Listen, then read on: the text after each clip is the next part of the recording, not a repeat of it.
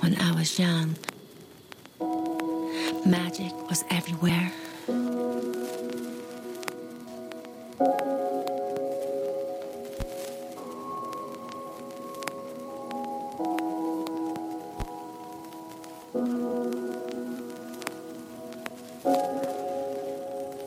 When I was young,